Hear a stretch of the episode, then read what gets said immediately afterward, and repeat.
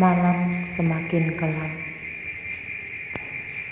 Aku sendiri dalam peraduan sepi. Ku coba mengukir indahnya kenangan, walau sudah hilang bentuk dalam hayangan. Tapi aku percaya mentari pagi akan bersinar untukku. Walau malam begitu panjang, mencekam dan sepi. Ku nanti pagi dengan penuh harapan akan indah. Saat matahari bersinar lagi menggapai impian yang saat ini kurasakan hilang. Dan malam-malam pun akan kembali semarak. Bulan pun akan bersemi kembali menunggumu dalam peraduan malam.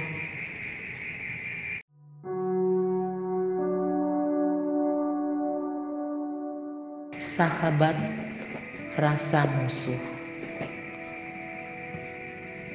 Kupercayakan sebagian rahasia hatiku padamu. Karena aku percaya kau akan menjaga rahasiaku. Tapi nyatanya kau lebih busuk dari air comberan. Kau menusukku dari belakang. Kau adukan semua resahku padanya. Kau sengaja memancingku sehingga aku percayakan semua padamu. Ternyata Kau juga berusaha merebut hatinya. Kau mencari kelemahanku, dan itu kau jadikan senjata. Kau menikamku. Aku benci padamu. Aku juga benci padanya. Walau itu puluhan tahun yang lalu tapi luka itu masih tetap ada sampai sekarang. Lebih baik aku berlari menjauh dari kalian. Lebih baik aku terluka, luka yang berdarah dan sangat sulit aku sembuhkan. Walaupun bertahun lamanya, aku mencoba mengubur semuanya tapi aku tidak munafik. Sampai saat ini pun luka itu masih teramat pedih. Mungkin kalian berpikir aku sudah melupakan apa yang terjadi. Sungguh aku tak bisa menyembunyikan luka itu.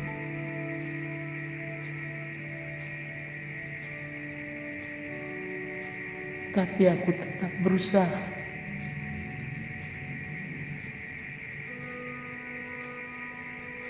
Tuhan, damaikanlah hatiku, biarkan aku bahagia dengan duniaku yang sekarang.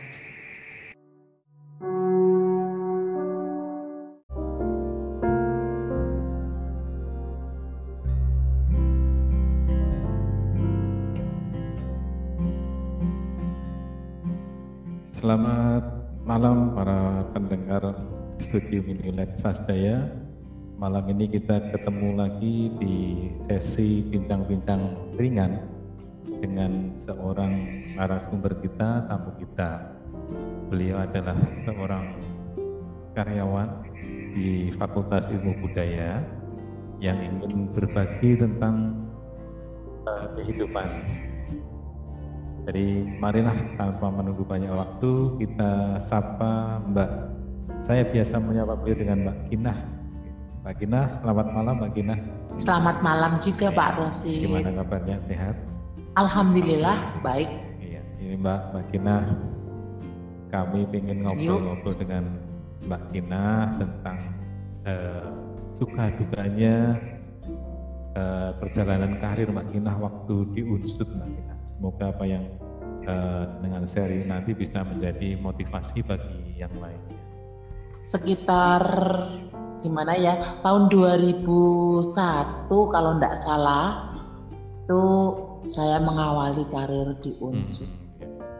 Suka dan dukanya tentunya banyak sekali diawali saya itu menjadi anggota satuan pengamanan. Satpam, ya. Oh, Satpam, iya, iya. ya. Satpam di waktu itu masih UPT bahasa. Ya. Belum berkembang seperti hmm. sekarang menjadi iya, fakultas yeah. Nah, itu saya itu dulu mengabdi kurang lebih tujuh tahun di sana. Iya, tujuh tahun. Awal ceritanya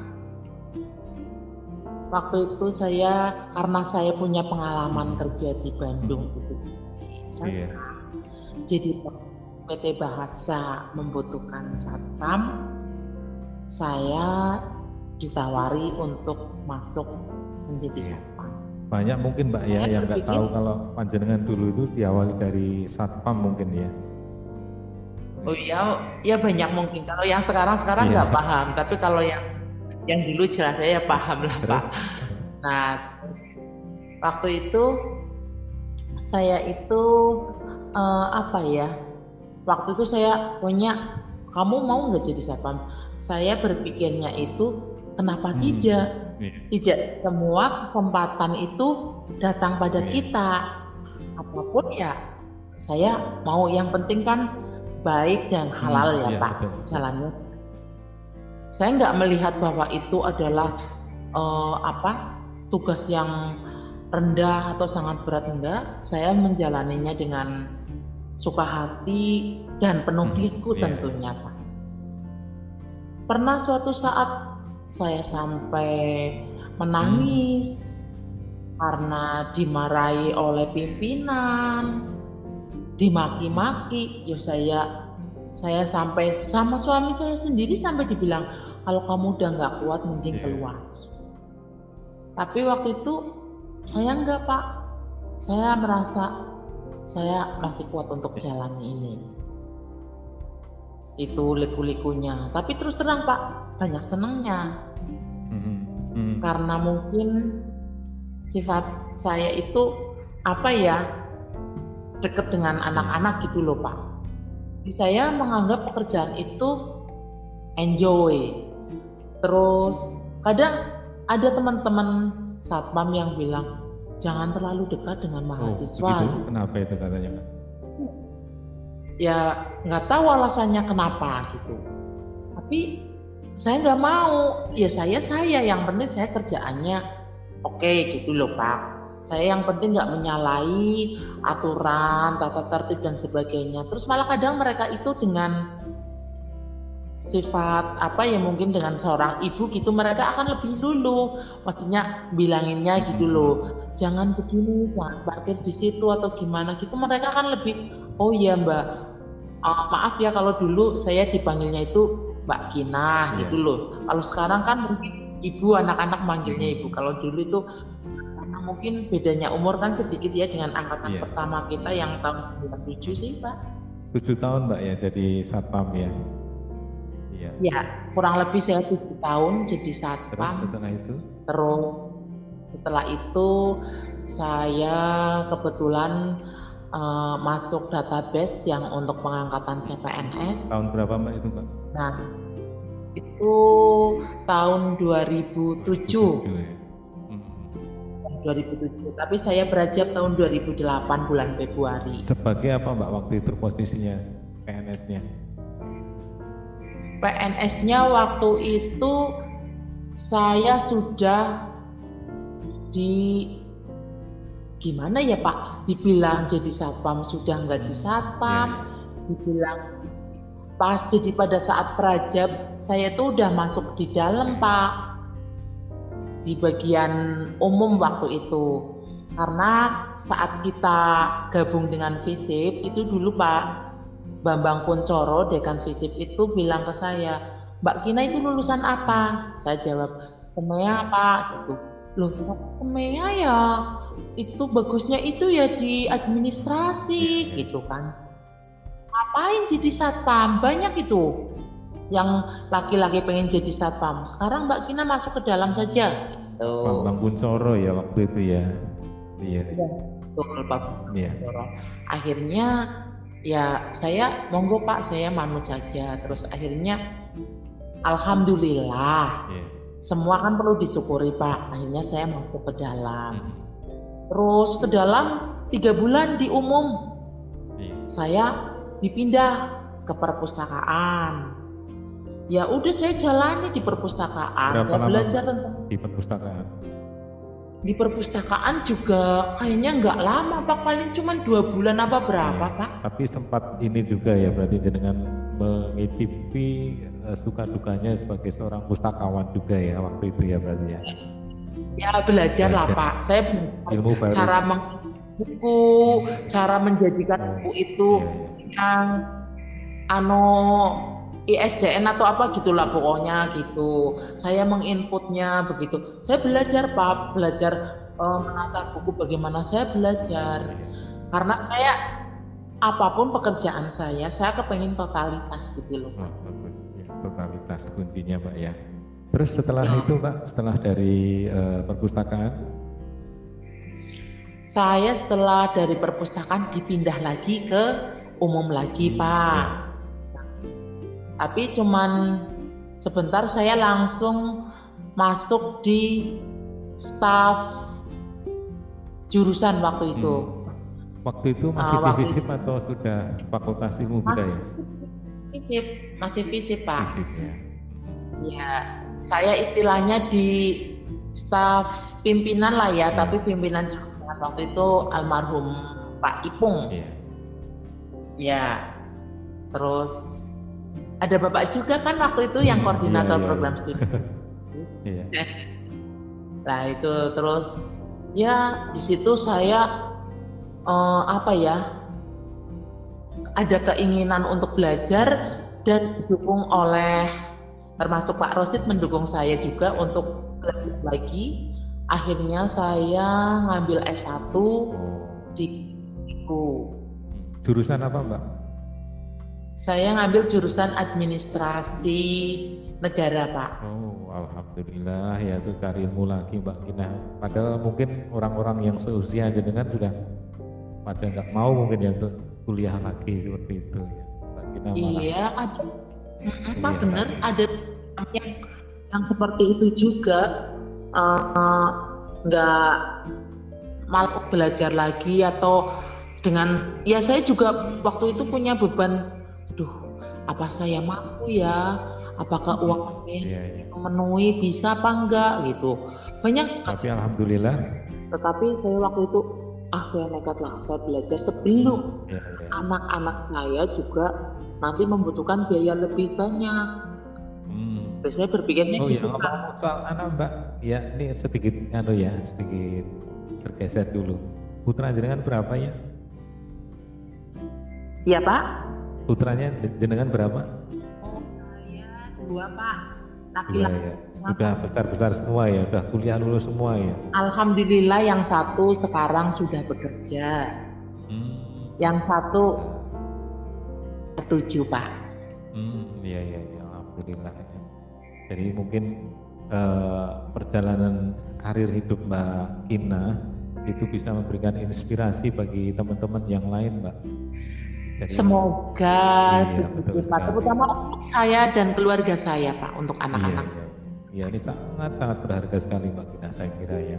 Jadi dimulai dari uh, nol. satpam hmm. waktu itu ya dengan kalau hmm. menyampaikan mungkin dari nol ya. Iya Iya terus alhamdulillah sekarang sudah bisa jadi PNS bisa kuliah lagi meskipun anak-anaknya juga kuliah gitu ya Pak ya.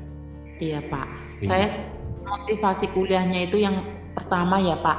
Saya oh ya saya kan bekerja di dunia pendidikan. Setidaknya saya harus apa ya pendidikannya juga jangan hanya SMA semuanya gitu Pak. Hmm. Saya berpikir kalau bisa saya sarjana. Yeah. Saya akan mencontohkan juga untuk anak-anak saya terutama bahwa walaupun sudah tua saya tetap kepengen belajar dengan giat itu. Yeah. Alhamdulillah. Dan alhamdulillah. Iya. Nilainya juga nggak jelek-jelek amat. Hmm, iya. Iya. Mbak Kina, ini berhubung waktunya sangat terbatas sekali, maaf Mbak Kinah kita harus mengakhiri bincang-bincang kita. Bisa kita sambung nanti di kesempatan yang lainnya. Terima kasih telah berbagi tentang pengalaman hidup uh, dengan para pendengar dari uh, lab studio lab Sasdaya Fakultas Ilmu Budaya Mbak Kinah mungkin ada uh, ini pesan-pesan yang ingin disampaikan kepada teman-teman panjenengan monggo. Di dalam hidup ini kalau menurut saya kita tetap semangat. Hadapi apa pun dengan semangat. Ah. karena kuncinya kalau kita semangat dan totalitas menghadapi pekerjaan kita insya Allah banyak jalan menuju Roma. Gitu ah, Pak. iya. Terima kasih sekali Mbak Kina atas waktunya dan uh, sharing uh, hidup kepada kami uh, dan teman-teman yang lainnya. Terima kasih Mbak Kina. Selamat malam. Malam juga Pak Rosid. Terima kasih juga. Ya, demikian tadi para pendengar bincang-bincang sedikit kami dengan Mbak Sukinah dari Fakultas Ilmu Budaya. Terima kasih atas uh, waktunya. Akhirul kata, wassalamualaikum warahmatullahi wabarakatuh. Kami dari Studium ini Lab Sasdaya undur diri. Terima kasih.